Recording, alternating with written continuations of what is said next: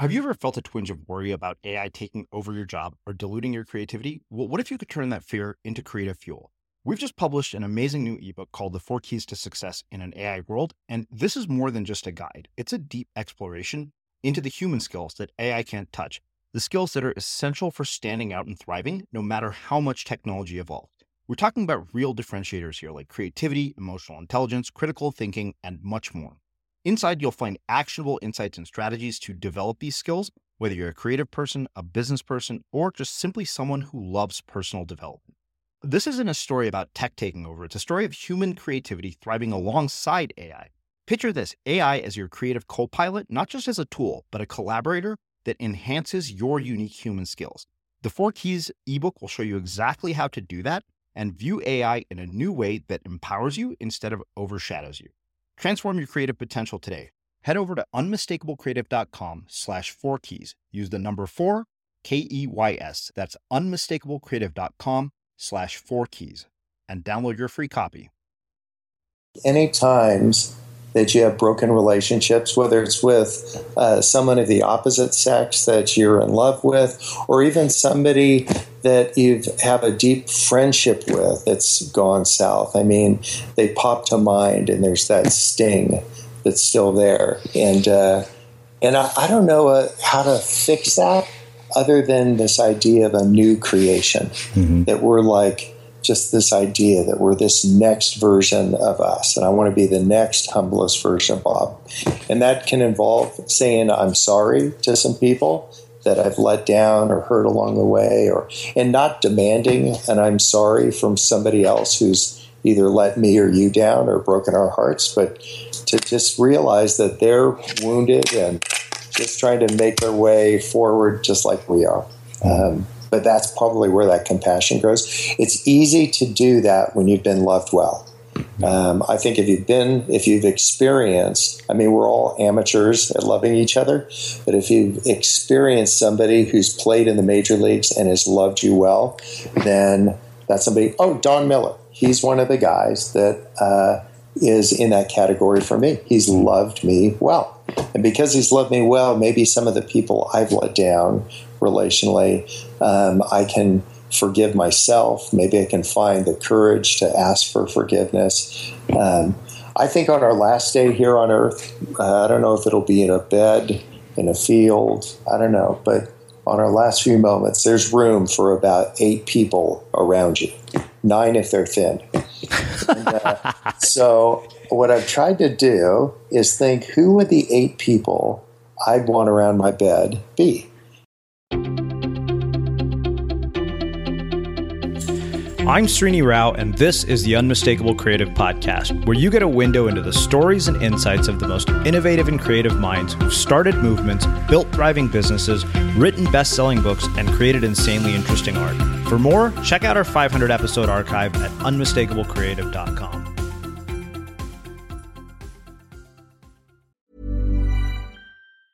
Life is full of awesome what ifs, and some not so much, like unexpected medical costs. That's why United Healthcare provides Health Protector Guard fixed indemnity insurance plans to supplement your primary plan and help manage out of pocket costs. Learn more at uh1.com. Planning for your next trip? Elevate your travel style with Quince. Quince has all the jet setting essentials you'll want for your next getaway, like European linen, premium luggage options, buttery soft Italian leather bags, and so much more and it's all priced at 50 to 80% less than similar brands. Plus, Quince only works with factories that use safe and ethical manufacturing practices. Pack your bags with high-quality essentials you'll be wearing for vacations to come with Quince. Go to quince.com slash trip for free shipping and 365-day returns. There's never been a faster or easier way to start your weight loss journey than with PlushCare. PlushCare accepts most insurance plans and gives you online access to board-certified physicians who can prescribe FDA-approved weight loss medications like Wegovy and Zepbound for those who qualify. Take charge of your health and speak with a board-certified physician about a weight loss plan that's right for you. Get started today at plushcare.com slash weight loss. That's plushcare.com slash weight loss. plushcare.com slash weight loss. Burrow's furniture is built for the way you live. From ensuring easy assembly and disassembly to honoring highly requested new colors for their award-winning seating, they always have their customers in mind. Their modular seating is made out of durable materials to last and grow with you. And with Burrow, you always get fast, free shipping. Get up to 60% off during Burrow's Memorial Day sale at burrow.com slash ACAST. That's burrow.com slash ACAST. burrow.com slash ACAST. Hey there, it's Michelle Norris. I'm host of a podcast called Your Mama's Kitchen. When I travel, I'm usually looking for a way to find a taste of home when I'm not at home. And one of the things I love to do when I am at home is entertain. And Airbnb allows me to do that. When I was in California recently, I rented a house that had a great kitchen. And when we were sitting around the table, we're all thinking, we're in someone else's house. Someone could be in all of our homes as well. If you have a home, but you're not always at home, you have an Airbnb. Your home might be worth more than you think. Find out how much at airbnb.com/slash host.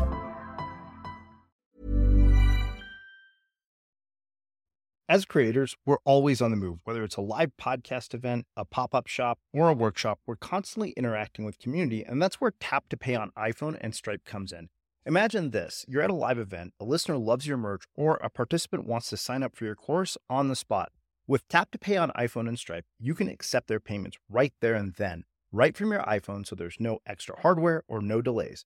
Total game changer. It's not just for creators, any business owner can do this. It's about making transactions smoother and much more personal, growing your business in your way.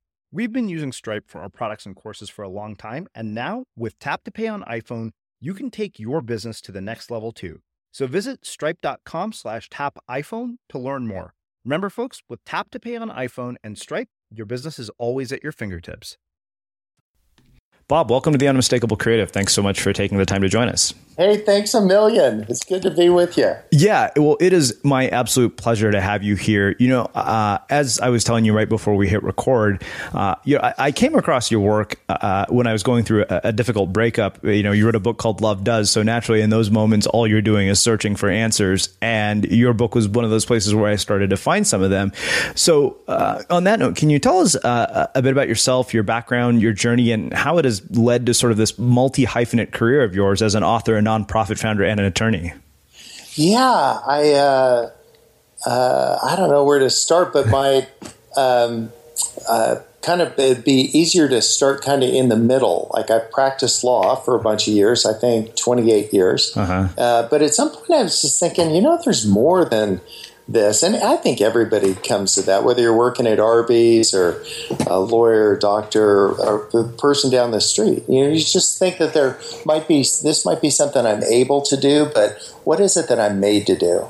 Um, and that's when I, I, started kind of looking towards um, this idea of whimsy, mm-hmm. the idea of like taking some creativity and just going and doing things with the people I'm certain about. And that was my family.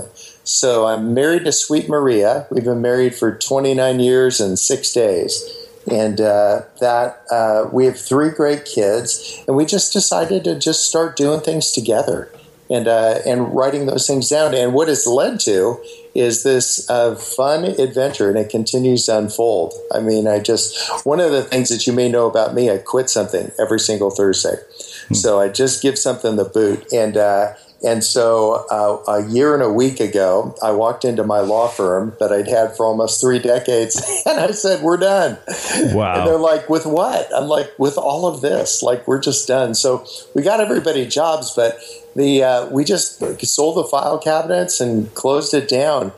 And one of the things that's been a theme throughout all this is moving from what you're able to do to what you're made to do. So mm-hmm. I'm able to do law, but this idea of like, am I made to do that? And it wasn't that the time that I did it was wasted. I, I justice. I, it was a great living, but just feel like this thing, this there's something more oh, get this, I'm able to play the banjo. but, if, you heard me hack my way through Foggy Mountain Breakdown, you'd say, like, buddy, you were not made to do that, right? Uh-huh. So I'm just thinking, what are a couple of things that I'm made to do? And then I've been trying to lean into that. And so that's taken me on a couple of these adventures, and I've jotted some of those down and ran it through spell check and called it Love Does. all right. Well, we're going to do a much deeper dive uh, into all of that. Uh, you know, one of the things I want to do is something I like to do with everybody, and is to, to look back uh, sort of at growing up, adolescence, and look at sort of formative experiences and inflection points that would ultimately lead you down this path. And what were they, and, and you know, how did they impact your life? Oh, that's a great question. I would say one of the most influential couples in my life were my grandparents. And my uh, grandfather was a fireman who worked as a longshoreman in San Francisco on the bay. And in his whole career as a fireman, he never put out a fire. Isn't that awesome? He worked the graveyard shift, and I guess nothing caught on fire after midnight. So, uh, he and then my uh, grandmother was a switchboard operator. She never got a driver's license. She just by anybody's view from the outside, just very modest, humble people, and uh, they didn't have a lot of wealth, but they were so wealthy in life and in experiences. And I don't know how many pollywogs she and I caught just to see if they still grew legs. Uh, but she was just full of wonder and curiosity about everything.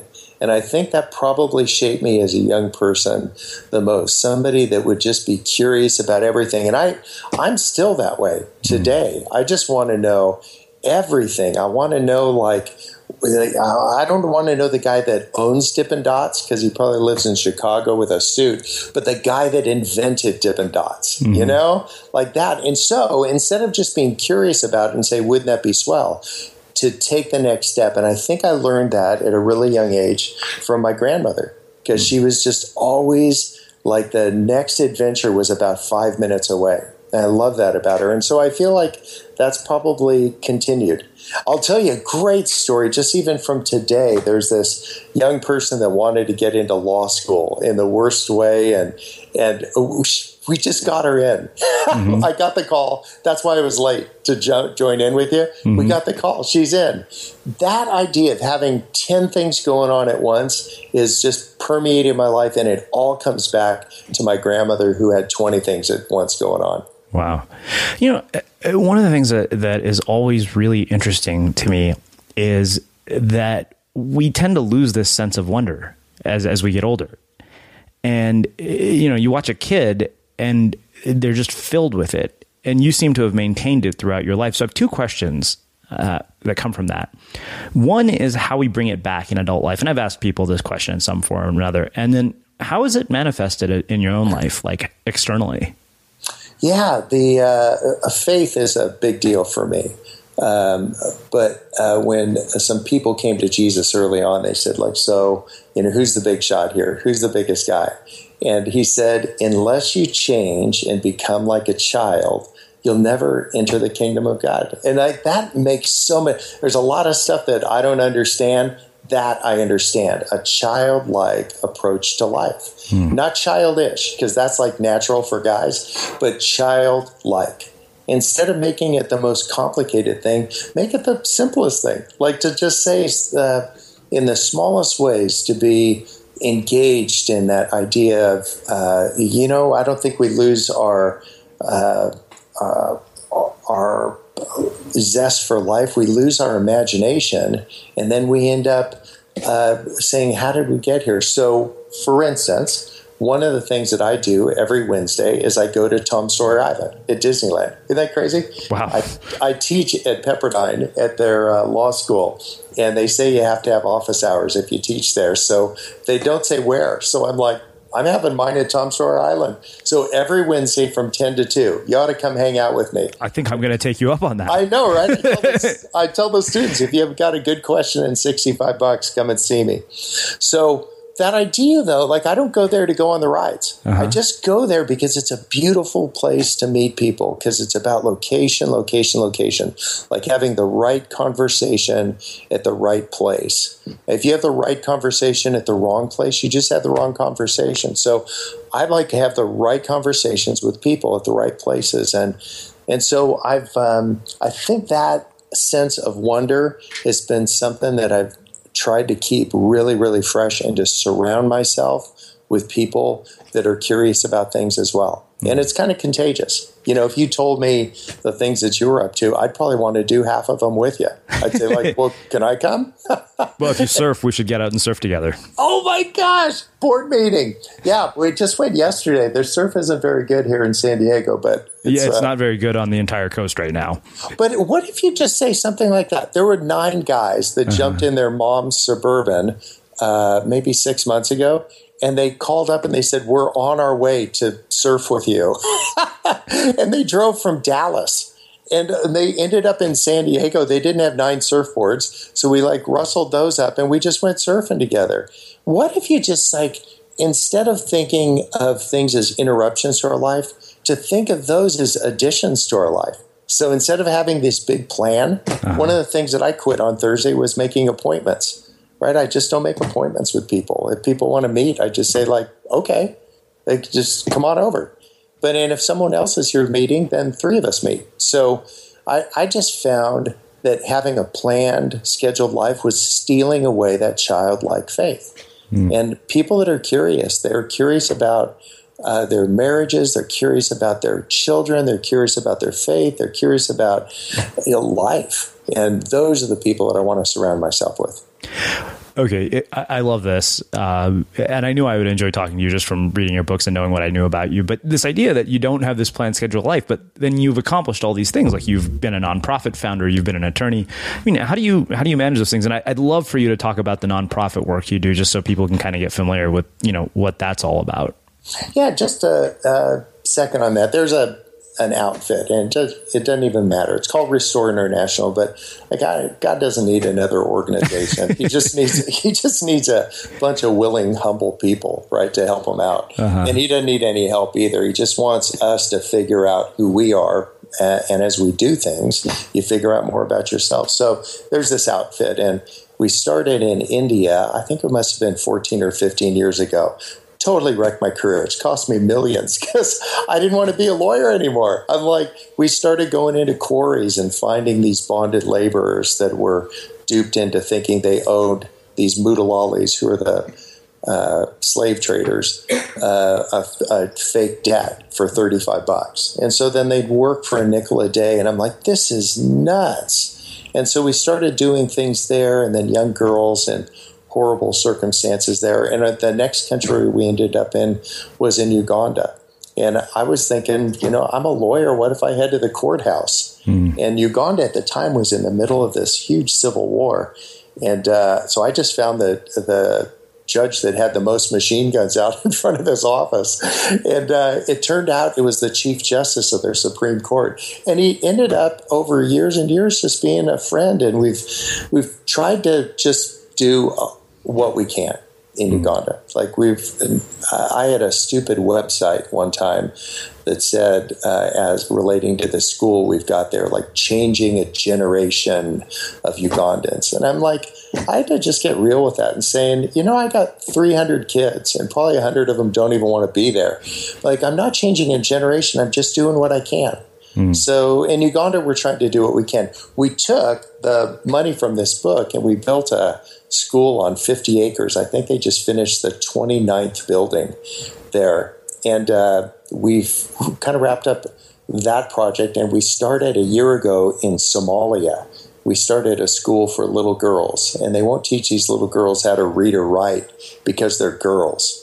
I'm like, forget that. So we uh, we started this school there, and uh, that was up and running. So six months ago, we started a school in northern Iraq, and uh, and we've got 140 kids at that school right now. So it's just been really fun. So that wow. uh, some people have a plan, and that's terrific. If that's how you came from the factory, like, go go do that. No, really, I'm not making fun of that. That's terrific. I'm super thankful for people that have uh, that approach to life. But for me, it will be like God doesn't pass me notes. I think He passes me friends. Like you're a new friend, and and so you meet these friends, and you say, "Well, what if we go do something for somebody?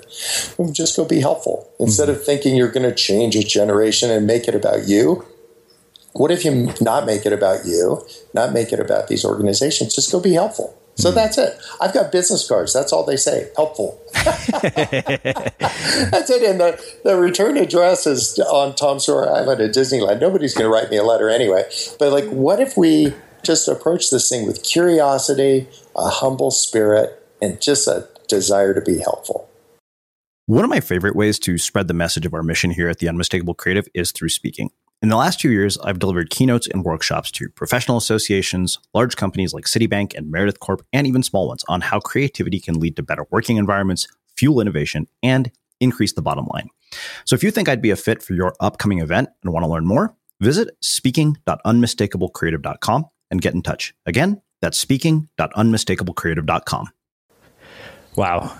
Uh, you know, one of the questions I have for you, and I asked Don this question, uh, but I think your perspective on it will probably be a little bit different because of, of what you've seen. I mean, you've seen extreme poverty up close uh, that most of us probably don't really even have any concept of when we're listening to this, especially in the developed world. What I'm interested in is how that shapes your perspective or has changed your perspective on money and wealth. Yeah, this, uh, like, uh, you know, I realized in flipping through uh, these words that mean so much to me that I'm the guy in every single parable that Jesus talked about. I'm just the wrong guy. Like, you know, I'm the wealthy guy. I'm the rich young ruler, except I'm an old guy. Um, and so, what I decided to do is just say, what if we think of this stuff as ours more than mine? And not in a communal way, but to just say they um, we're caretakers of these things. I have a place up in Canada, and we uh, invite people who are shaping culture up there. We also bring leaders from different countries that are mad at each other up there. And uh, I'm perfectly qualified because I'm nobody. Like if you're Colin Powell, you couldn't pull that off because you're a big shot. But if mm-hmm. you're just Bob, anybody will go hang out with just Bob uh, particularly if you don't have an agenda. The agenda is just love people. So, what I've tried to do, I've, I've made money as a lawyer, but I've just thought, what if we just say it isn't about accumulating stuff? It's hmm. about, and that's so retread, but actually kind of doing that. So I'm just constantly, that's one of the things. Oh, I three or four months ago, you know what I quit? My car. we sold them all. Like wow. we just, and so I just, and I'm not trying to go green. I'm trying to just like, I'm just saying I don't need all this stuff. I'm trying to learn about dependence more and asking somebody for a ride and all that. And I could probably scrape together enough for a Hyundai, but I'm like, I just we don't need all this stuff. So for me, this idea of wealth it just becomes a, a distraction, and at the point that it does, uh, it's time to do something. Mm-hmm. And so, and and to not make a big deal about it, just make all these. What was the guys headed to the moon? Didn't they say, "How did you get there?" they said like a thousand small changes. Yeah. So that would be me, like a little mid-course corrections, a thousand of those. Um, uh, you know, it's it's interesting uh, when I hear you say that. The cynic in me immediately goes to, "Yeah, well, Bob, that's easy for you to say." And then the optimist in me says, "Yeah, absolutely. It's it's when we're you know operating from that place." Uh, that money and wealth tend not to matter. I don't remember who. Somebody had said a quote said, you know, when uh, you have money, you know, it doesn't bother you. It's like oxygen. Uh, until you're deprived of it, you don't really notice its absence. Yeah, yeah, good words. I think there's something that uh, uh when we try to uh, break down a big um, things in our mind. I don't want to say issues, but just like big topics in our mind into elevator speeches like mm-hmm. that. It's so much more nuanced than that. So, what do you do with what you've got? And I saw, I've seen people around me, as you have, doing beautiful things with what they've got. And so it's like, so what are you going to do with what you got? Um, and I hope beautiful things. And it isn't because God needs a hand. Mm-hmm. I think He doesn't need the cash. I think He needs humble people. And so, what I'm, I have a bigger problem than uh, you know money kinds of things. Uh, I have a problem with being prideful. Like that's where, like that's the thing that can sneak up on me. Mm-hmm. So I'm just constantly trying to remind myself every time I want to be right I think like all of heaven is hoping I'll just be humble. Mm-hmm. You know, like people ask you, like, what do you think about this? What do you think about that? And and there's so many people that are so interested in being right about this, and and I just don't know. I just I've spent my whole career being right. I mean, even when I'm wrong, I think I'm right because I'm a lawyer. But I just like say I just want to be humble. And uh, and so when people say something kind of janky to me, and I go like, I don't know about that, I just try to be humble. I actually slip out of my shoes. now, you know what's crazy? Try that next time you're in a uh, somebody wants to like, go toe to toe with you, and I'm a pretty hard guy to not get along with. But every once in a while, somebody want to kind of get my grill about something. Literally, just take off your shoes. It's awesome. you'll literally you'll have a different conversation, and it's not because you're stinking them out. I mean, you are, but like you'll just it'll remind you, even over the phone. Just slip out of your shoes. You'll have you'll be more humble, and you'll actually hear them. You'll hear not this big issue. You'll see people and people have names and uh, and they have their stuff. And I'm no psychologist, but just being a little bit more compassionate has been a good thing. So that's a long way around the bush about finances stuff, but it's like everybody's got what they got, uh-huh. and so what are you going to do with what you got? Hmm. Um, and we're trying to do some good.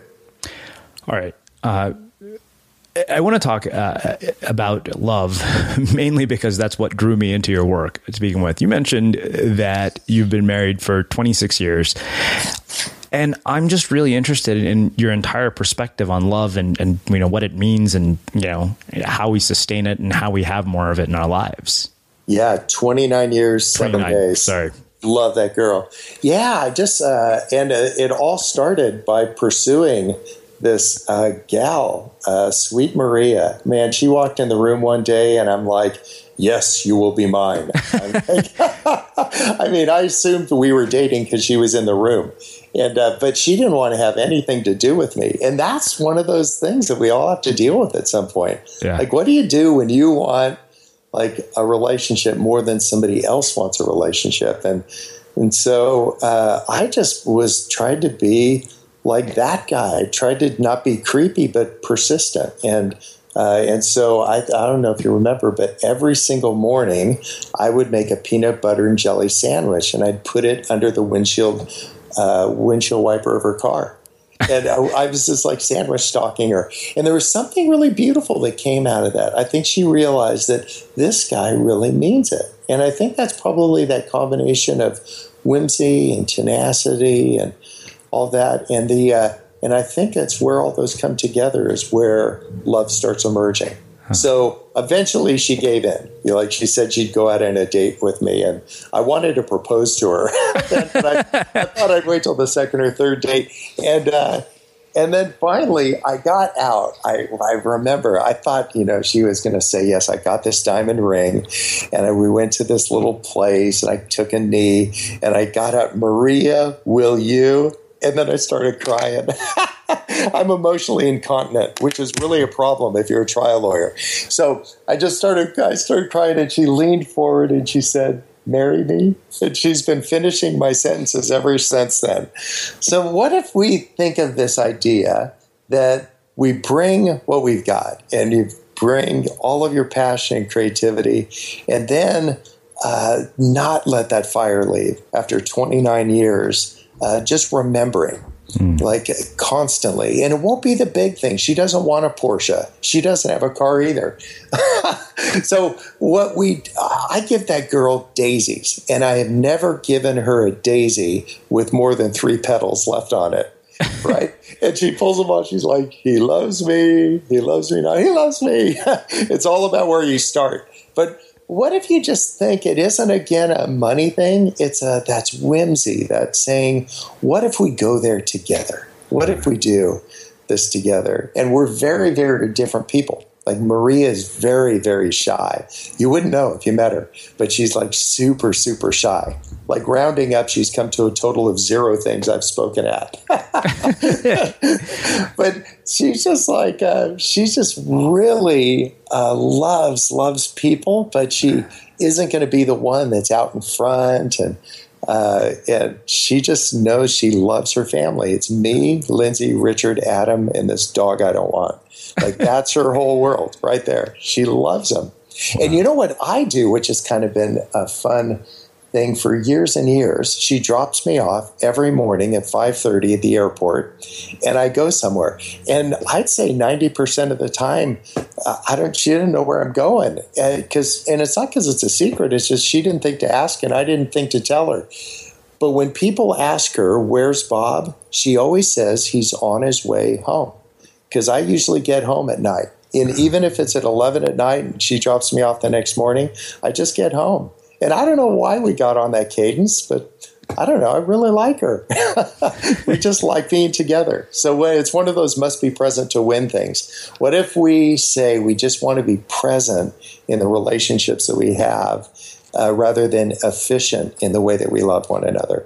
So I flew, I don't know, a million miles last year because mm-hmm. I just, I don't mind eating peanuts and returning emails on the plane. And I know who's waiting at the other end. And it's Sweet Maria. And even if we just are together for several hours, then we'll go to the next thing. And she knows I'm on my way home. And she doesn't ask. And um, there's something beautiful about that. It isn't like she's standing there with a rolling pin waiting for me to get home. She's just like, we just know we want to be together. And if we could do that, I don't know if there's steps. I think relationships involve ramps uh-huh. a little bit more. I had a building here in San Diego and they said I had to put these ramps in. And it was this beautiful old Victorian building. And I kind of didn't want to put the ramps in because the steps looked so nice. And I thought, like, bingo, that's it. We keep giving people steps and they're not accessible. Like, they're just for everybody. So, what if you just build these like on ramps for everybody and say, each in our own way, just love people? And you know what I'm learning the most about love, kind of current events, mm. is it's easy to love the people that are nice guys like you. You'd be easy guy to love, right? Thanks. But, but here's the deal I'm trying to love people who creep me out, like people I don't understand, right. like people that have different views of things. What if we're instead of telling them they're wrong, just get to know them? Or instead of shouting at people and you don't even know their name. So, what I do is if I don't know anybody's name, I just don't say anything. I, like, I, I won't say anything but affirmation until I get to know their name. And then once I know their name, I don't give them all these words of correction. I actually found myself doing that a little bit several years ago, where I was correcting people. I said, Oh, you got this wrong, you got this wrong, you got this wrong. And like, Oh, you don't understand. And I was in lawyer mode. And I realized, you know, we need a lot more people that just love each other, not correcting each other. And the only thing I could do to snap me out of this knee jerk reaction. I, do you have a little app on your phone where you can transfer money in your bank account? I'm pretty sure I do. One yeah, or two of them. I've got one of those.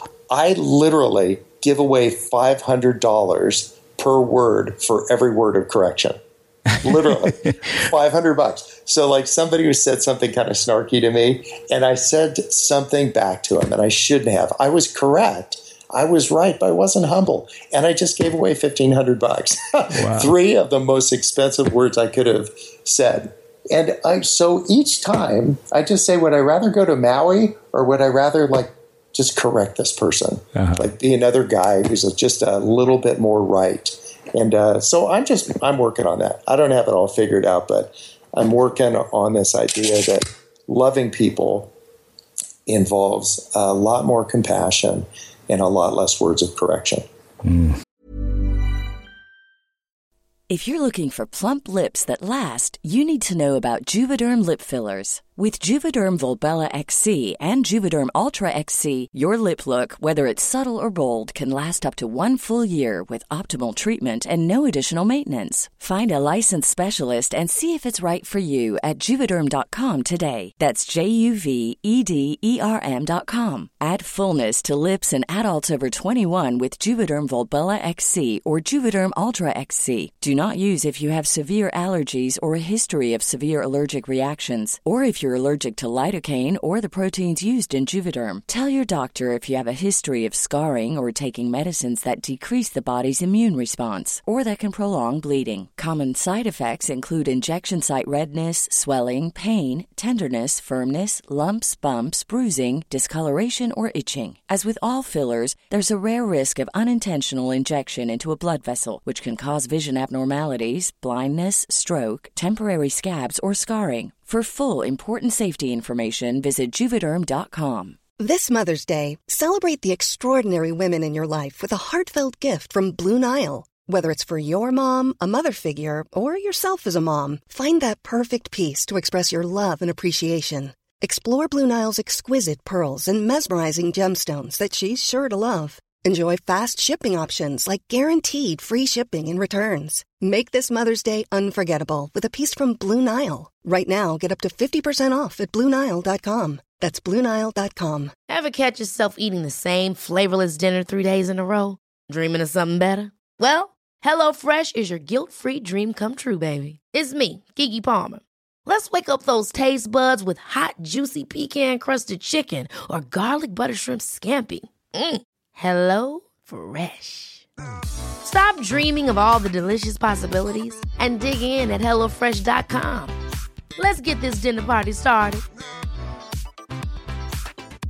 A lot can happen in the next three years. Like a chatbot may be your new best friend. But what won't change? Needing health insurance. United Healthcare Tri Term Medical Plans are available for these changing times. Underwritten by Golden Rule Insurance Company, they offer budget friendly, flexible coverage for people who are in between jobs or missed open enrollment. The plans last nearly three years in some states, with access to a nationwide network of doctors and hospitals. So, for whatever tomorrow brings, United Healthcare Tri Term Medical Plans may be for you. Learn more at uh1.com. Hey there, it's Michele Norris. I'm host of a podcast called Your Mama's Kitchen. When I travel, I'm usually looking for a way to find a taste of home when I'm not at home. And one of the things I love to do when I am at home is entertain. And Airbnb allows me to do that. When I was in California recently, I rented a house that had a great kitchen. And when we were sitting around the table, we're all thinking, we're in someone else's house. Someone could be in all of our homes as well. If you have a home, but you're not always at home, you have an Airbnb. Your home might be worth more than you think. Find out how much at airbnb.com/slash host.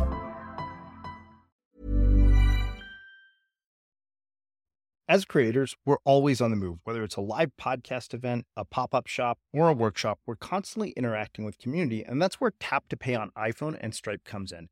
Imagine this you're at a live event, a listener loves your merch, or a participant wants to sign up for your course on the spot. With Tap to Pay on iPhone and Stripe, you can accept their payments right there and then, right from your iPhone, so there's no extra hardware or no delays. Total game changer. It's not just for creators, any business owner can do this. It's about making transactions smoother and much more personal, growing your business in your way. We've been using Stripe for our products and courses for a long time, and now with Tap to Pay on iPhone, you can take your business to the next level too. So visit stripe.com slash tap iPhone to learn more. Remember, folks, with Tap to Pay on iPhone and Stripe, your business is always at your fingertips.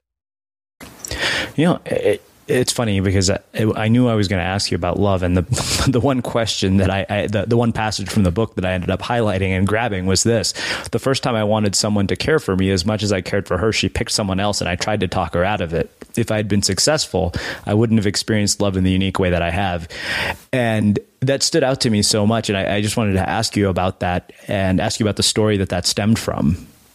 Yeah, this was, a, I think back in high school, I had, I think I've only had like one other girlfriend. and uh, it was in high school, and this gal that, oh, I was just over the moon for, and she's really terrific. Um, but I moved up to Humboldt State because I was going to be a forest ranger and go like save like redwood trees. And uh, she went down to another big school in Southern California. And, and then I got this Dear Bob letter. It said, I'm, you know, romantically involved with this other person. Oh, and I was just shattered. I'm like, no, like my whole life as brief as it was, like flashed before me. And I got in my stupid little Volkswagen and I drove for 20 hours to get down to where this terrific gal was. And, and so she was at a sorority, and I pulled up my car and I saw these Greek letters out in front. And I remember that was the one. And so I knocked on these doors, kind of like the doors to the Wizard of Oz. You know, I knocked on the doors, and there was this long wait, and nobody came to the door. And I was about to leave, and then I heard the heard the footfall of this person coming, and the door opens, and it's her the whole sorority was empty. She's the only one there. And she looked pretty surprised because this guy she had just said, you know, I'm done with you, is now standing at her door. And so she like nervously invites me in to this, uh, you know, entryway of the sorority, which was bigger than my house. And uh, I remember looking to my right, and there was a fireplace, and there was this bust of like I don't know if it was Mozart or something. I remember this bronze bust there, and she whisked me through the entryway in this quick little tour, and she's talking fast, and she whisked me out to say, "Well, you know, I got to go to class." And when I walked through the entryway, I looked over, and I remember the bust was gone. And I thought that was like, I, I, so many things are happening. I didn't really register. And you know what it turned out? That she was there with her boyfriend on the couch, like kissing or something, when I knocked on the door.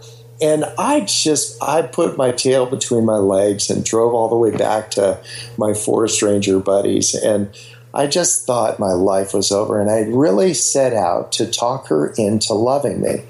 And I realize now, and she's gone on to do beautiful things with her life, but I just realized that there was something that was better and more beautiful that was out there. That wasn't a wrong thing. It was just like, and and uh, some people talk about like God told me this, God told me that. I've never had one conversation with God. I keep asking him like, give me a, a word, a pair, let me buy a vowel, like anything.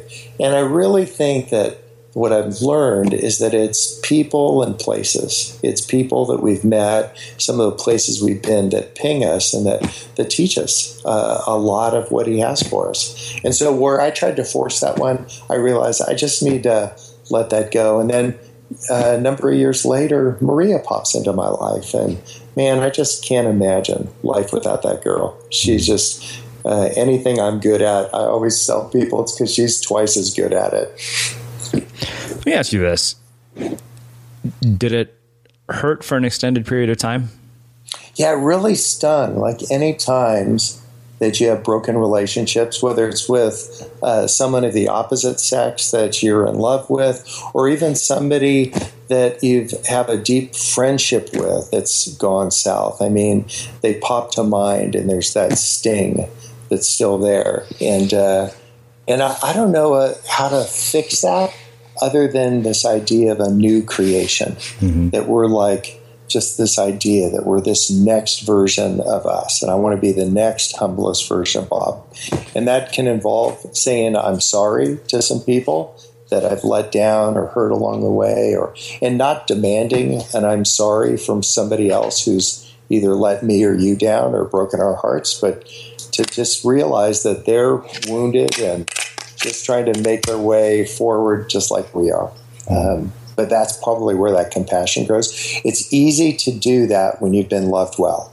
Um, I think if you've been, if you've experienced, I mean, we're all amateurs at loving each other, but if you've experienced somebody who's played in the major leagues and has loved you well, then that's somebody. Oh, Don Miller, he's one of the guys that uh, is in that category for me. He's loved me well.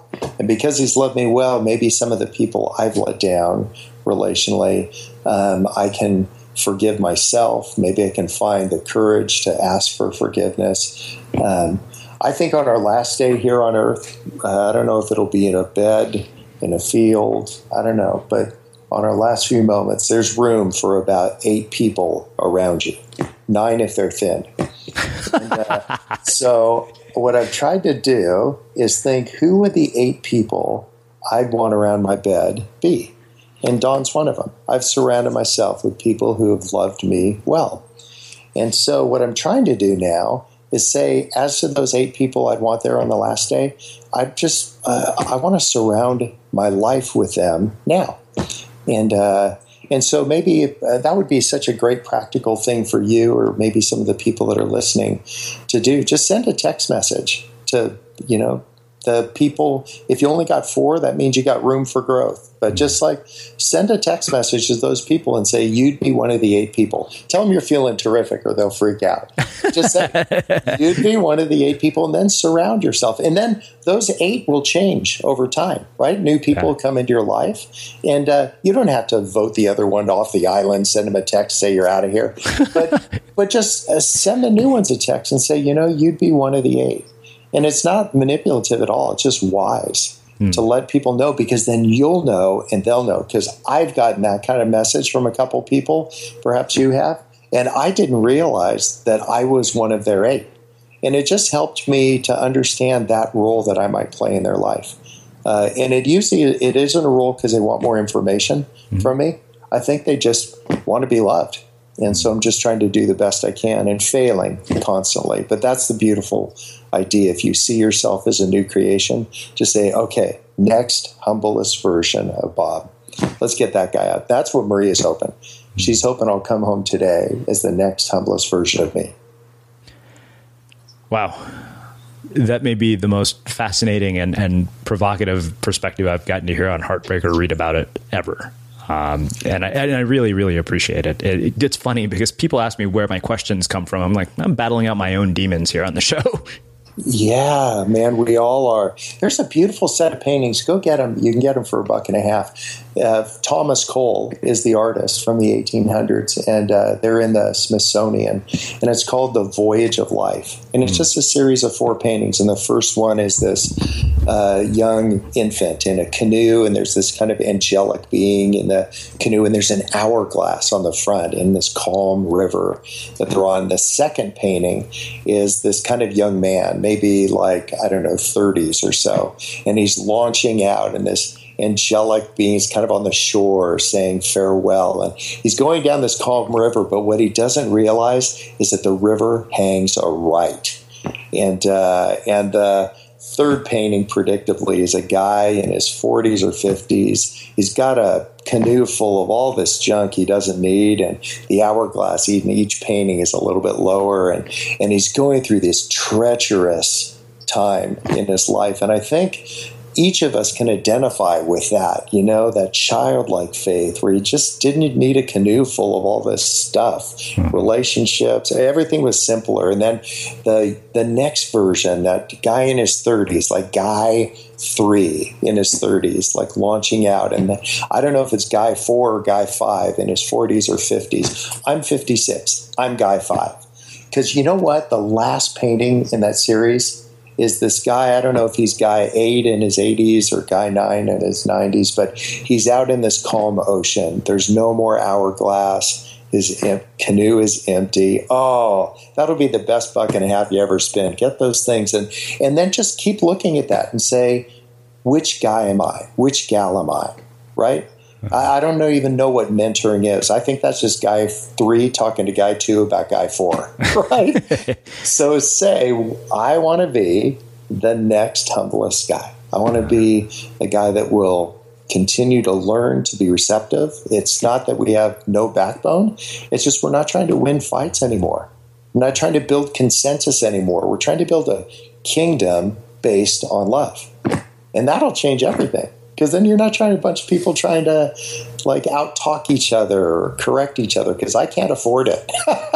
Our words are costing way more than we uh, understand they're costing us, mm-hmm. and that practice of five hundred dollars at a time has been super helpful for me to see just how costly those might be in my relationships. Um, so that's just all what you're hearing is guy five. And you know the crazy part? I spend most of my time talking to Guy Six. Because you know who Guy Six? He's a grandpa. If my kids will have kids, I want to make hoodies that say make people. But someday my kids are going to have kids. And you know who Guy Six is? He'll be a grandpa and he's just going to spend all of his time with his grandkids. That's me. That's the biggest, that's the highest ambition I could ever have. It won't be starting another school or doing this or that. It'll be pouring into the lives of the next generation as their guy or gal one or two or three. Tell these women they have power, that the words they say influence us. And even in the women that are around us, we, we are kind of old fashioned, but we stand up when women walk in the room. You just like there's something beautiful about honoring the people that are around you, and uh, I don't know. There's a lot of people that want to uh, like you know change the whole world, and what if you just do that? That's half of the world, right there, and just find little ways to let people know how valued they are. I don't know. I'm learning all this. This is Scott Five you're talking to. Hey, it's Srini. I hope you're liking this episode of The Unmistakable Creative. Did you know that every Sunday, our community manager, Melina, sends out 10 key takeaways from episodes like this one?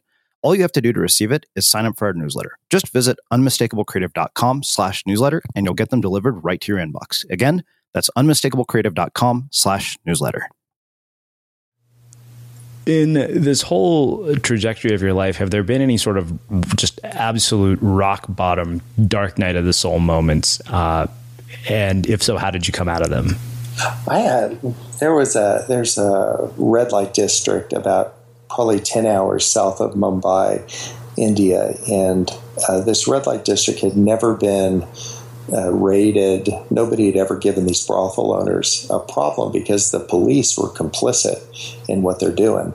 And so uh, this is many years ago, and we were in there and had located 14 little minor children that were held by these brothel owners.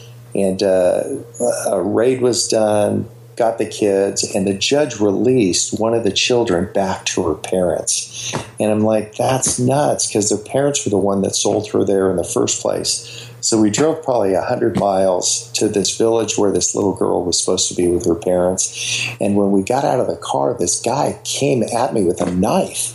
And I'm like, oh, it's one of those Kansas, like, we're a long way from home. And, uh, and it turns out the brothel owner had just repurchased this girl for 40 bucks. And so we got back in the car, and there's something that happens when you have some skin in the game. When you have, like, this is like not a statistic or a kid. This feels like your kid now. This is your daughter. And so we went back in and we didn't go in ourselves this time. We sent these Indian investigators who work for us in uh, because they would have recognized us. And the uh, one of these investigators called on his cell phone. He says, "Help me! There's a mob," because they had figured out he's with us and and so we charge in there with our car, and oh my gosh, we're everybody's slugging everybody. I was just trying to get the guy. There's 300 bad guys, and we're just trying to get this guy back in the car. And they were mad because a bunch of these brothel owners had been arrested, and this is like your, you know, uh, every window in the car explodes, and these people had picked up rocks, and they actually stoned us like not, not like high school version. They actually stoned us, and we uh, I jumped into the front seat of this car to find the keys, and the driver had split and took the keys with us with him. And I just would say that was probably one of the most isolated, loneliest moments uh, in my life because I felt like I was. Have you ever felt like you were trying to do good? I mean, you just had good things for people in mind, uh-huh. and it just gone really, really bad. And we, uh, uh, one of these investigator had run two miles to where the police station was, and uh, he's riding back on the back of a motorcycle with one policeman. There's 300 bad guys there throwing rocks at us. And I'm like, oh my gosh, you're going to get mugged too. But the police are just ruthless in India and everybody scatters. Well, we end up in an Indian jail. Wow. Uh, and I'm like, this is like so nuts. So I think I've had a bunch of things that have gone okay, and I've had a couple things that have gone right. But here's the thing that has been kind of driving me: like I just don't think we're defined by our successes or our failures. Like if we succeed at something, that doesn't mean we're a winner, and if we fail at something, it doesn't mean we're a loser.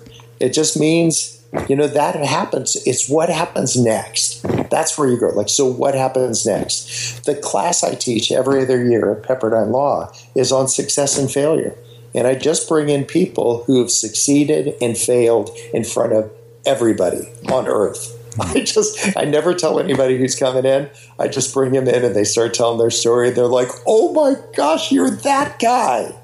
And there's something beautiful, again, that happens when we realize with that, that community of eight that we surround ourselves with that we're not our big failures. I just, I think uh, I've never felt more kind of isolated, that dark night of the soul experience than that. But I've also felt that in relationships when I've let people down. Uh, and I've done that often you know, not on purpose, but when I let somebody down, there's that aching feeling that I just like totally blown it. Um, and I think that uh, some of that is uh, maybe where we come from. Wouldn't you say that most of us are either a reflection of or reaction to the people who've been closest to us? Yeah, I'd so, agree with that.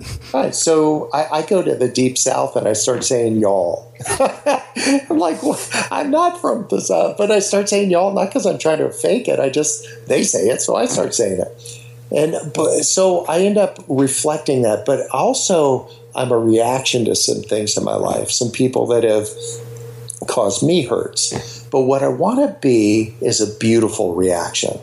You know, that's what's changed in me. That's that quarter of a twist changed, where instead of reacting and thinking of myself as the victim, I just say, I want to be a beautiful reaction to that. And some of that has given me the strength to go to people that I've hurt to say, could you find a way to forgive me?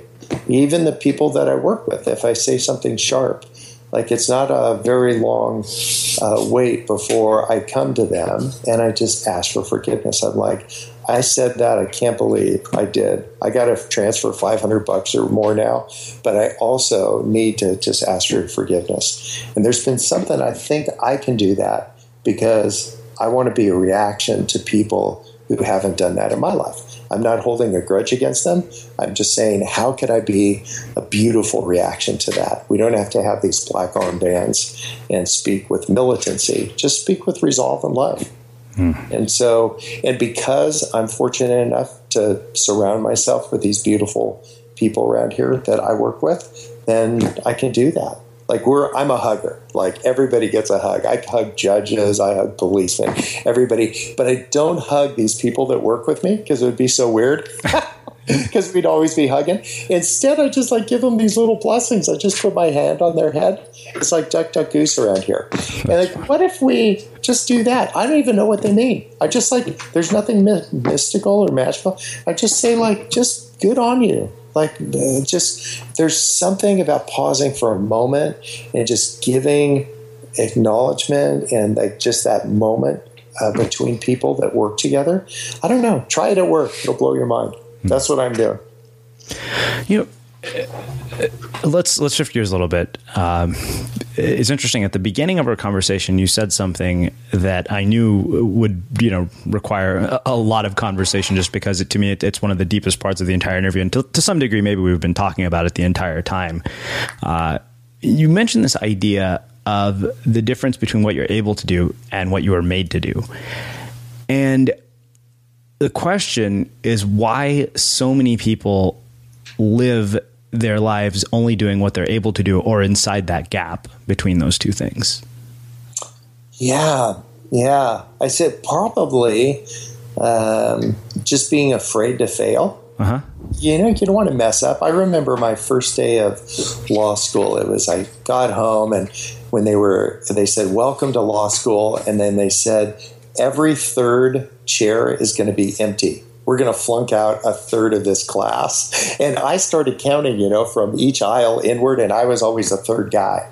And I, I just thought, you know, I am going to fail at this, and it's going to be so embarrassing. And I really wish I'd never even tried because, man, this is just going to be humiliating when they kick me out of school here in five or six weeks. And uh, and then I thought of the people that I've experienced who've experienced failure and they just didn't be, seem to let it define them. Hmm. So I think of that idea of not being uh, afraid of messing up and, and having a couple people around you that will remind you of who you are. We have little mirrors, we hold them up around the house. I know it sounds so dorky, but what if we just hold up a mirror and tell people who they are? Like, this is what I see in you. And it isn't this big prophetic religious experience. It's just, let me tell you about how kind you are and how generous you are. Now, I've got a red plate. Do you have one of those at home? It says, I'm very special today right? I don't, but that doesn't mean I'm special. It just means Sweet Maria spent 20 bucks on a plate. But you know what makes me special is her holding up a mirror and saying, Bob, let me tell you who I see you becoming. Because we spend so much time talking about who we used to be. What if the narrative is, this is who I see you becoming?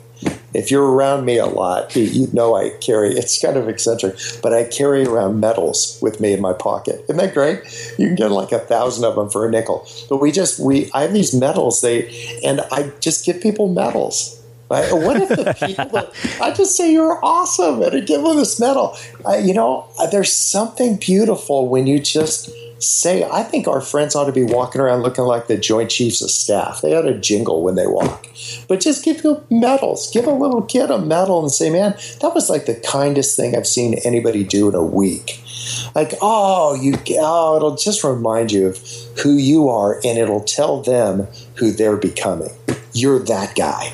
And each of us has had someone in our life that said, You're that gal, you're that guy. And somehow their words linger. That's, oh, there's something beautiful like that. I live uh, on the bay here in San Diego, and people drive by, and some people know where I live. And what's really creepy and funny is that they'll talk about me from the boat. But what they don't realize is I can hear them because their voices carry over water. Isn't that crazy? They'll say the funniest things, and I'll be like, oh my gosh, so awkward. But I think humble voices carry. And what if we set out to have our lives carry, our words carry in, in other people's lives? So somehow, people that speak into your life, the right people, speak into your life, and you're willing to do those things that you feel like you were made to do. And you're not just stuck doing what you're able to do anymore. So I think a couple voices in your life, and it isn't just somebody blowing sunshine at you saying you're so good when you're not. Like if somebody told me I'm so good at the banjo when I'm not, I, I would discount. I divide everything else they had to say by the biggest number I could think of, and I can think of big numbers. But what I'm trying to do is say authentically see things and call it out from them. One of these, uh, there was a uh, guy named Peter that messed up big time, and uh, he said he didn't even know Jesus. And instead of Jesus calling him a wuss, he said, You're a rock.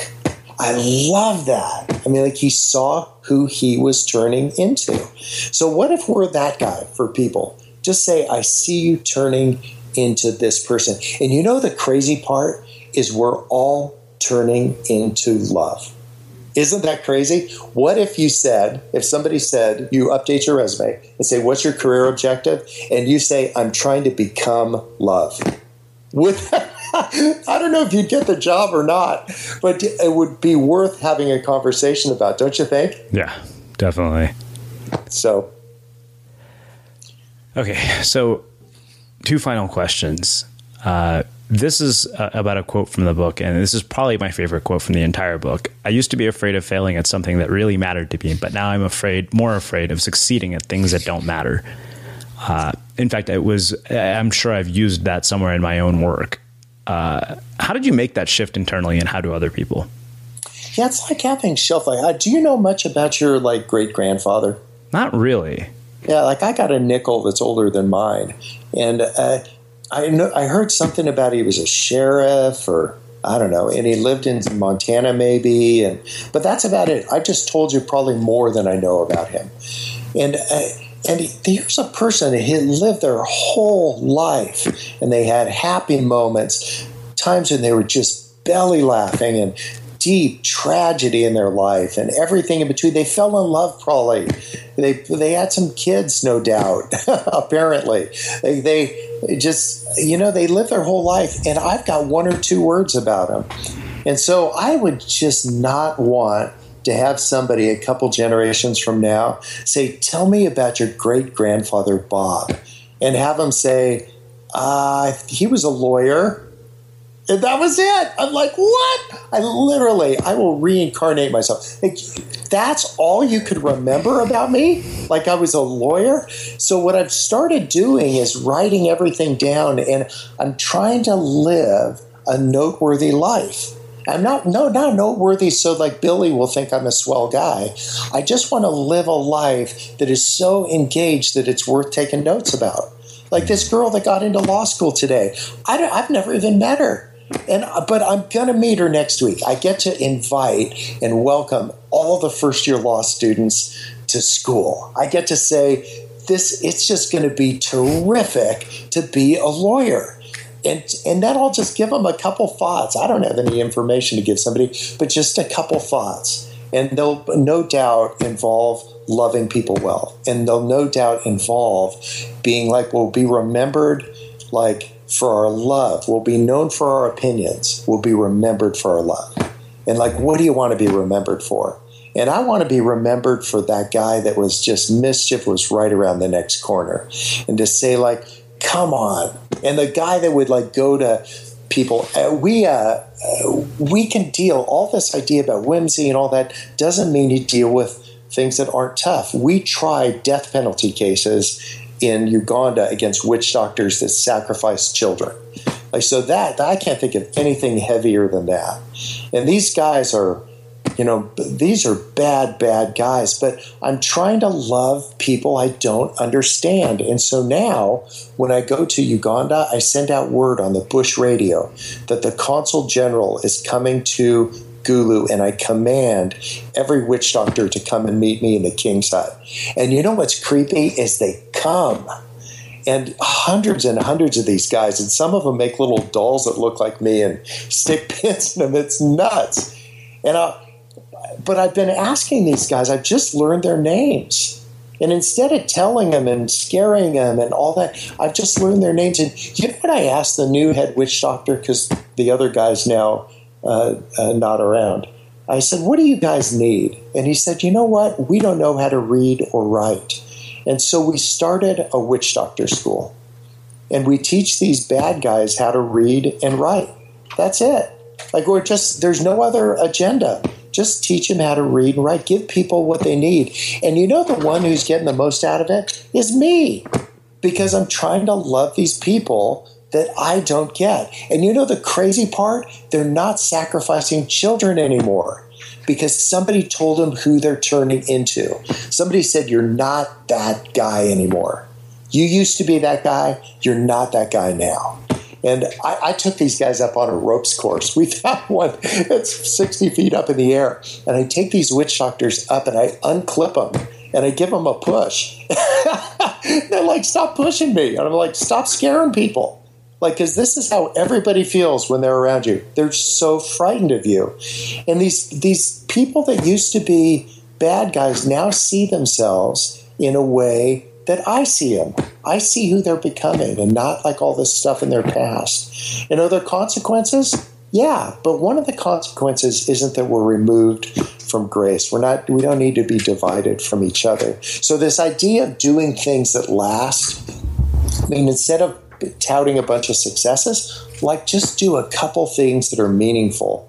And they usually start with people, it starts with learning their names and not correcting them, but just loving them.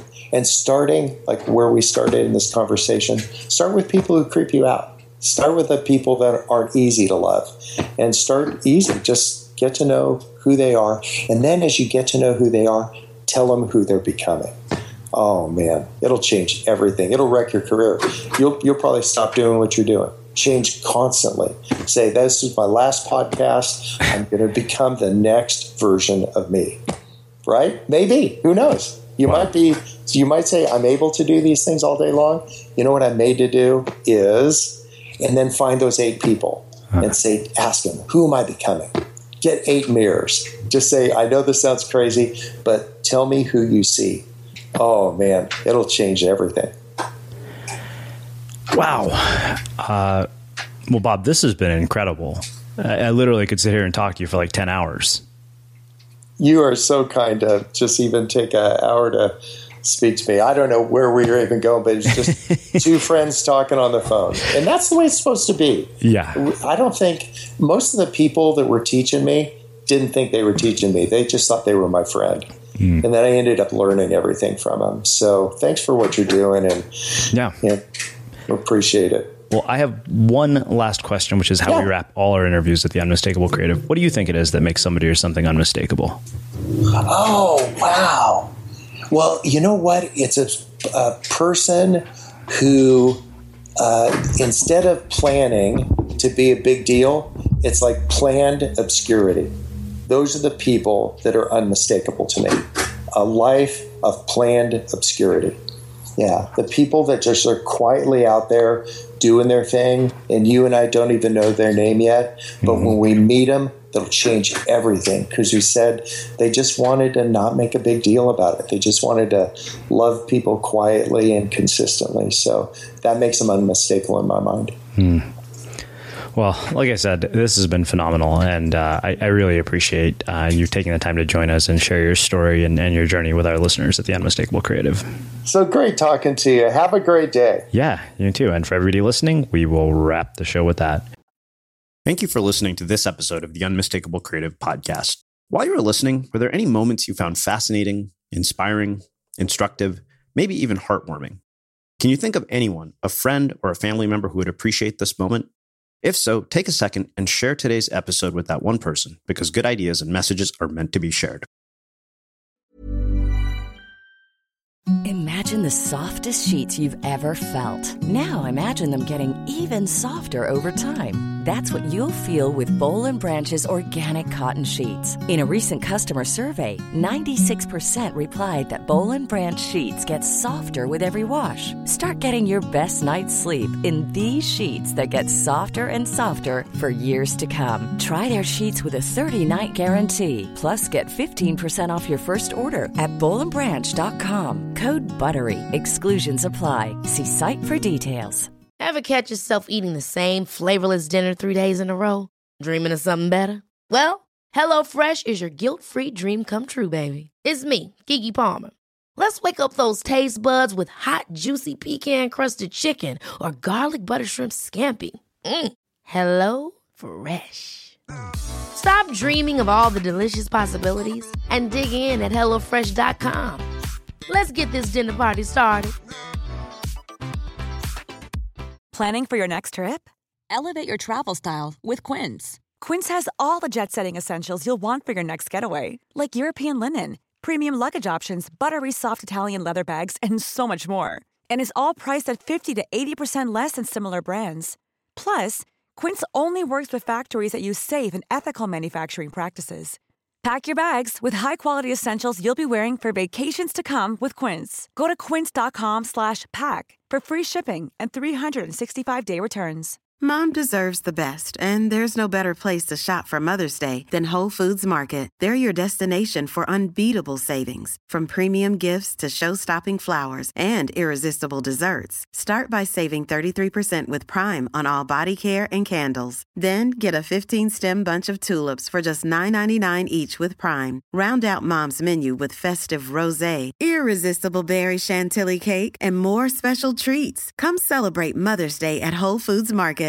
Imagine the softest sheets you've ever felt. Now imagine them getting even softer over time. That's what you'll feel with Bowl and Branch's organic cotton sheets. In a recent customer survey, 96% replied that Bowl and Branch sheets get softer with every wash. Start getting your best night's sleep in these sheets that get softer and softer for years to come. Try their sheets with a 30-night guarantee. Plus, get 15% off your first order at bowlandbranch.com. Code BUTTERY. Exclusions apply. See site for details.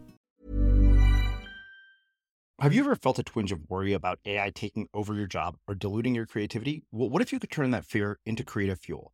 We've just published an amazing new ebook called The Four Keys to Success in an AI World. And this is more than just a guide, it's a deep exploration into the human skills that AI can't touch, the skills that are essential for standing out and thriving, no matter how much technology evolves.